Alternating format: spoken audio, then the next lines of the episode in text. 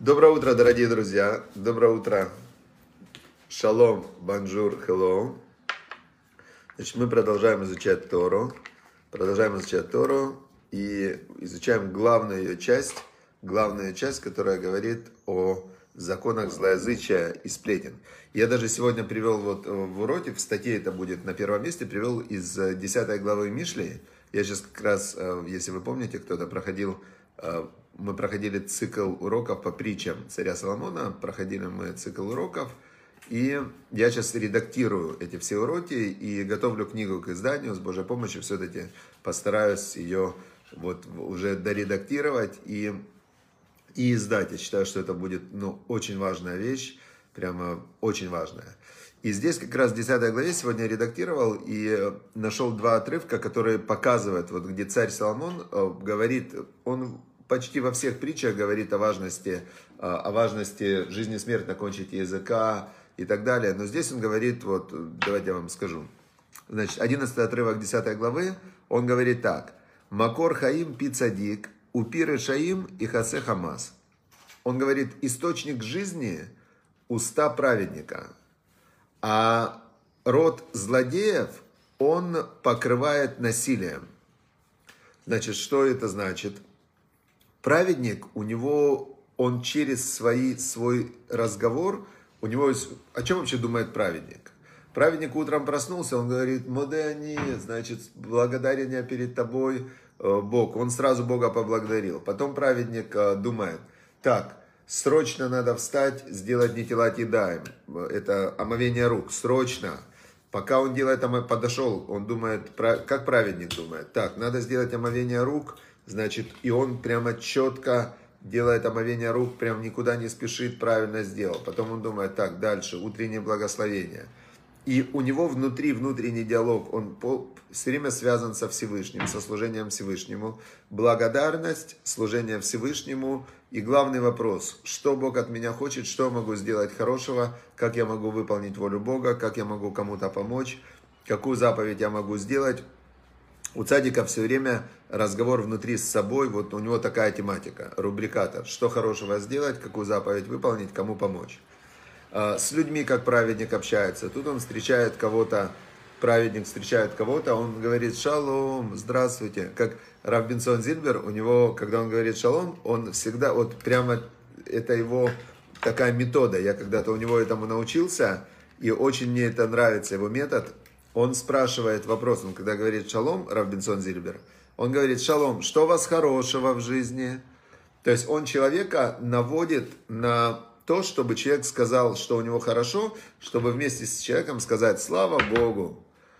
А, допустим, если он встречает человека и говорит «Что у вас хорошего в жизни?» А человек говорит «Ничего, ничего у меня хорошего нету». Тогда что? Тогда праведник его утешит. Он ему скажет, ой-ой-ой, скажет, «А, ну как же ничего, давайте я вам что-то хорошее сделаю. И он ему что-то бах, хорошенькое такое сдал. Выполнил заповедь. Как раз цадику, может быть, цадику даже и интересно встретить такого человека, у которого ничего хорошего, чтобы ему помочь. Это для него как раз, он думает, классно, мне Всевышний послал такого человека, которому я сейчас что не сделаю хорошего, для него это будет прорывом просто.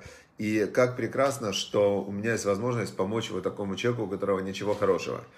То есть это то, что имел в виду царь Соломон, когда говорил, что источник жизни э, род праведника. То есть он и с собой говорит, э, и все, что он говорит, связано со Всевышним, и с людьми он говорит, все, что он говорит, связано с добром и со Всевышним. А что род злодеев? Род злодеев написано прикрывает Хамас. Хамас это насилие.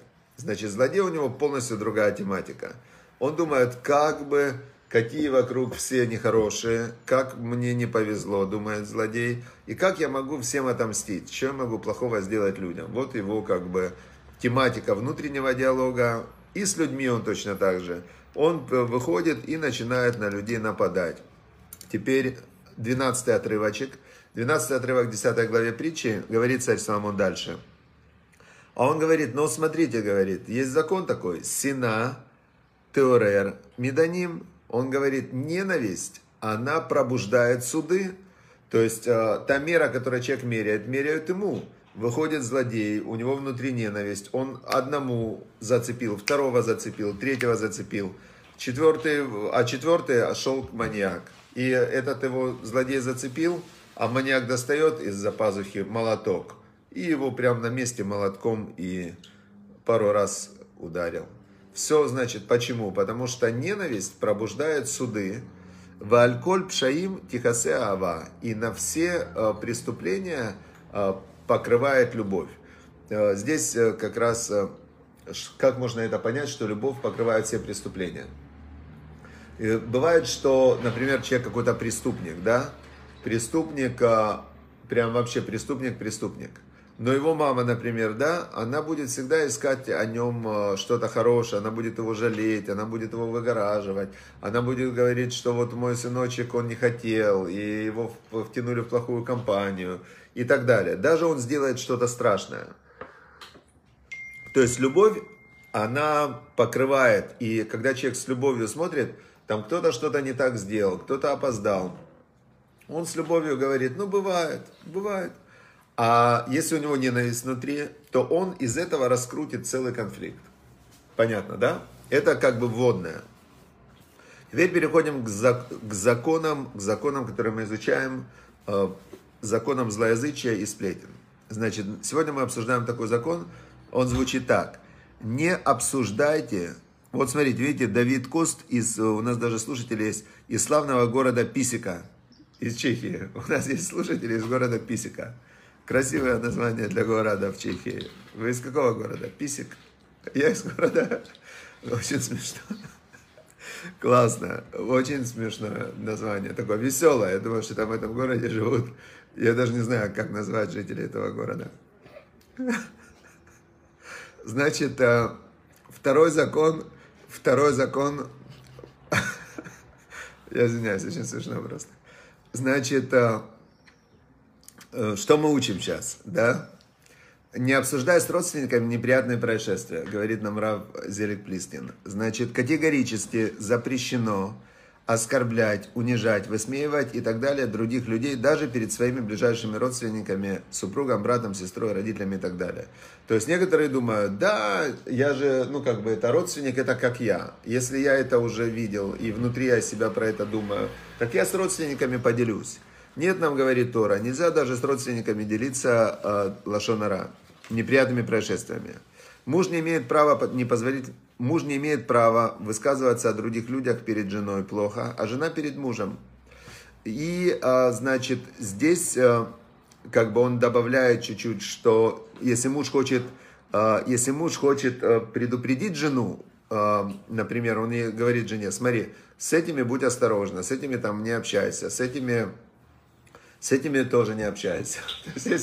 А вот этими вообще не, прямо будь осторожна с ними тогда, тогда, значит, э, так можно предупредить. То есть, если он это хочет предупредить или она хочет предупредить. А если просто он хочет поделиться, то нельзя. И здесь он приводит один пример, который, э, который вообще в семейных отношениях очень важно обратить на него внимание. Значит, приходит муж домой, э, а его на работе тяжело оскорбил его босс.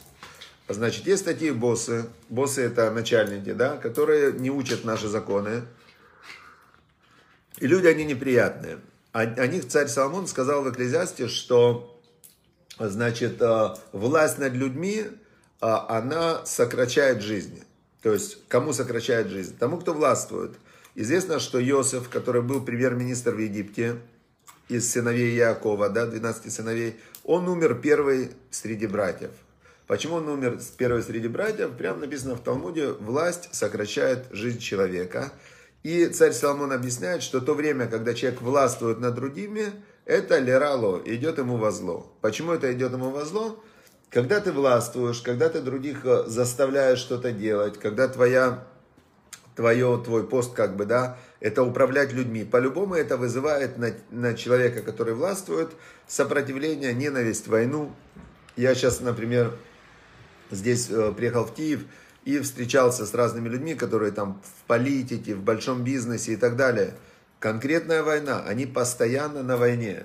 А, у меня есть один очень известный адвокат, э, друг, и он, я ему говорю, смотри, ты такой известный адвокат, э, тебя же каждый раз нанимают на, ну, на большие такие ну, процессы, там, за огромные деньги, э, когда решаются судьбы, там люди судятся за 100 миллионов долларов, да, например, или там вопрос 50 миллионов долларов, 100 миллионов. Ну, такие суммы прям реально, и люди судятся, прям воюют в судах. Он говорит, а ты, ты говорит, вообще, говорит, чем ты меня поздравляешь? Я, говорит, хочу выйти из этого всего, потому что каждый раз, когда меня нанимают, чтобы я кого-то защищал, это я как будто бы покупаю, так он и сказал, прям мне фраза запомнилась, билет на войну. То есть мне конкретно кто-то покупает меня, чтобы я его защищал, но это конкретно билет на войну. Потому что вторая эта сторона, она таких же адвокатов нанимает, они, ну, когда речь идет о больших деньгах, люди готовы очень сильно за них воевать. Вот, теперь, значит, здесь ситуация Рабиновича, тяжело оскорбил его босс. Удрученный Рабинович возвращается домой, и ему хочется поделиться с женой. Значит, он хочет ей пожаловаться, сказать, э, он хочет ей сказать, значит, что вот э, такой меня этот Рабинович, э, не Рабинович, босс мой меня оскорбил, гад такой и так далее. А, и что? Первое, он теряет уважение жены. То есть все равно ей неприятно видеть, как мужа, слышать, как мужа кто-то оскорбил. То есть ничего он не выиграл. Это первый минус. Второе, значит, э, если это лошонара, то это он совершает грех лошонара, и его жена, значит, она тоже, получается, он ее в это втянул. Но, скорее всего, это может еще и вызвать третье последствие – может вызвать спор. Я тебе говорила, ты сам виноват и так далее. И а, если она ему так скажет, жена, да, такая жена скажет ему, вот, я же тебе говорила, то что, молчать ему будет нелегко. Но что? Молчать необходимо. То есть, чем вступать в споры, в конфликты и в, в, потом делиться, когда ты уже в них вступил, чтобы еще кого-то в это втягивать, ну, жену, например, да, лучше промолчать. Или вот он приводит пример про, ну, женщин, другой чуть пример. Полине Вайс запрещено рассказывать мужу, что их соседка с третьего этажа Лиза Кац отказала ей в просьбе купить для нее молока. Потому что что, что жена выиграет? То есть она мужу, муж приходит с работы, жена сидит, плачет. Он говорит, чего ты плачешь? Вот я попросила Лизу Кац купить мне молока, она не купила. Еще и дура меня назвала. Ну что, что теперь мужу делать? Муж такой, да, вот это вот. А его босс как раз на работе оскорбил. И он только решил промолчать, и он такой промолчал, он думает, может мне ей про босса рассказать, который меня раскормил. Но он слушал урок Тора, а она не слушала. И он тогда ей говорит, «А, я не буду тебя тоже слушать тогда. Он говорит, это лошонара на Лизукац. Жена говорит, что? Ты, может, тебе Лизакац дороже значит, чем я? И все, и пошло-поехало. То есть, э, какой выход? Если он будет слушать про Лизу Кац, он Лашонара слушает. Если он э, будет сочувствовать, он присоединился к Лашонара. Запрещено, мы до этого. Если он скажет, не надо рассказывать про Лизу Кац, проблема. Если он уши заткнет, проблема. Жена скажет, да, говорит, денек сегодня, да, еще муж сумасшедший, пальцы в уши засовывает. Или закат с молока не купила, и муж еще. То есть э, жизнь это очень полна вот таких вот ситуаций, когда, когда в шахматах это называется пад, некуда идти. То есть ты направо пойдешь, коня потеряешь, налево пойдешь, э, еще что-то хуже будет. Хорошо, поэтому, поэтому нам царь Давид дал универсальный алгоритм действий в таких ситуациях. Какой универсальный алгоритм действий в таких ситуациях? Сур мира ваасетов. Отодвинься от зла и делай добро. Что должен сделать в такой ситуации э, муж, например, да, когда ему рассказывают про Лизу Кац?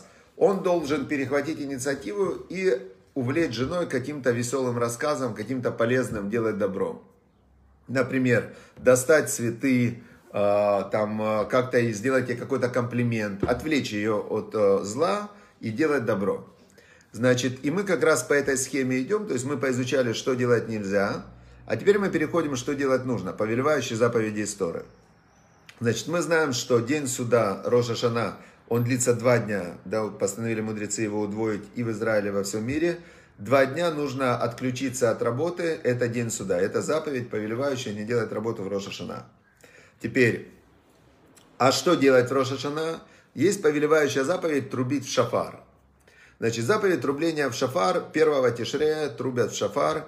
Это повелевающая заповедь истории. В Торе написано, в седьмой месяц, первый день месяца будет у вас днем трубления. Значит, э, в Рошашана необходимо услышать 9 звуков шафара. Три серии из трех звуков. Каждая, есть звук такой, ткия он называется, чистый непрерывный звук такой. Ту. Есть звук, который называется труа. Это ряд коротких прерывистых звуков. Ту, ту, ту, ту. Вот эти звуки. И потом опять идет тия, ту, длинный звук.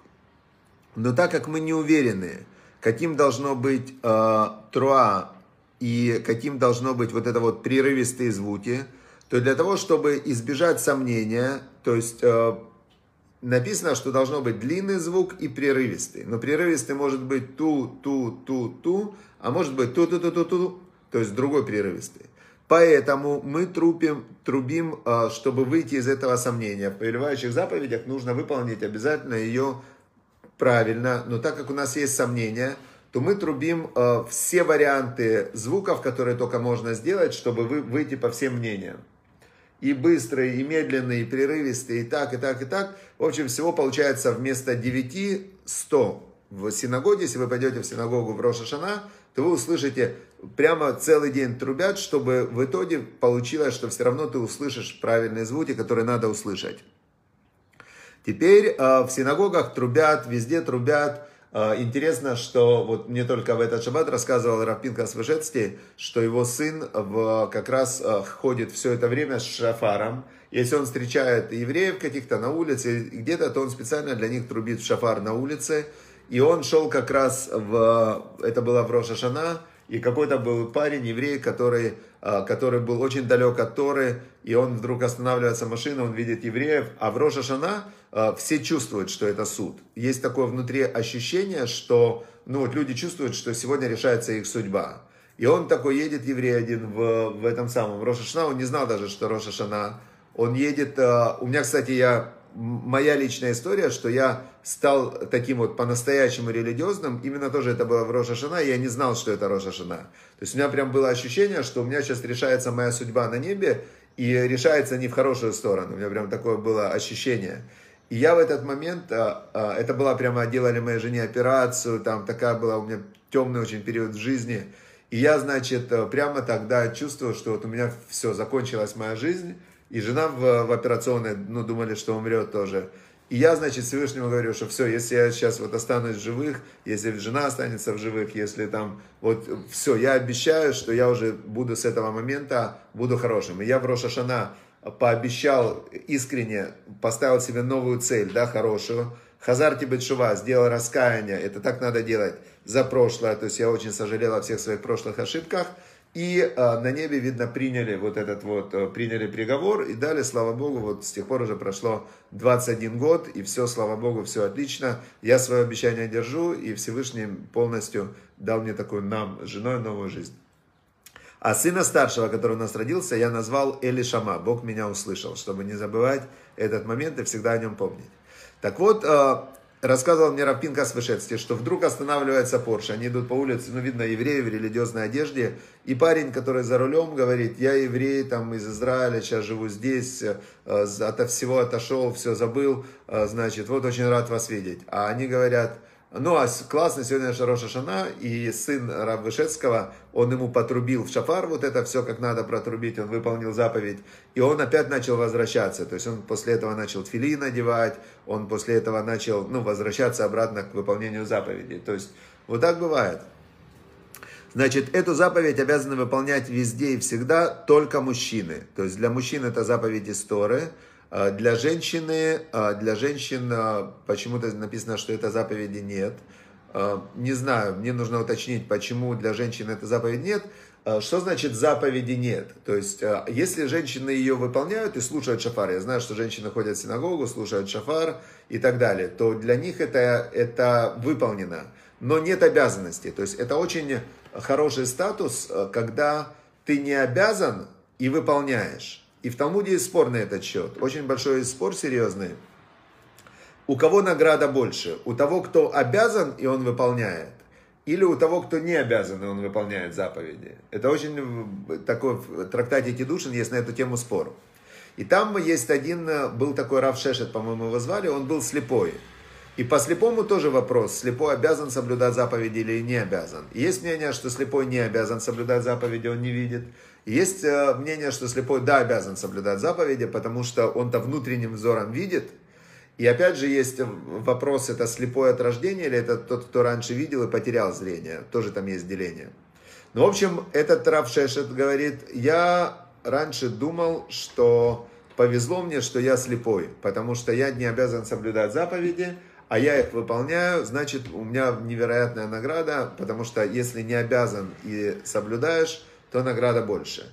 Но после того, как он выслушал доказательства другого равина, он сказал, говорит, «А, теперь я, говорит, понимаю, что, во-первых, он понял после этого, он э, понял ту точку зрения, что слепой, да, обязан соблюдать заповеди. Он понял, что он обязан соблюдать заповеди, но он вначале расстроился, так как он думал, что он потерял большую награду, а потом он понял еще точку зрения, что награда того, кому заповедано, больше, чем того, кому не заповедано. Почему?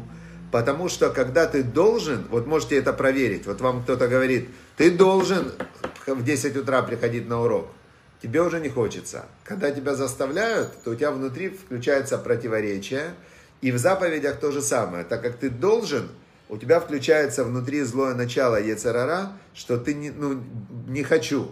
Это, знаете, есть такая в, в поверье такого равина в, в синагоге, что если человек приходит в синагогу, и он такой прям вот, он хочет все соблюдать, и он э, очень такой прямо вот э, доброжелательный, и ты, э, он очень хорошо воспринимает Тору и так далее, то у равина сразу возникает подозрение, что это не еврей.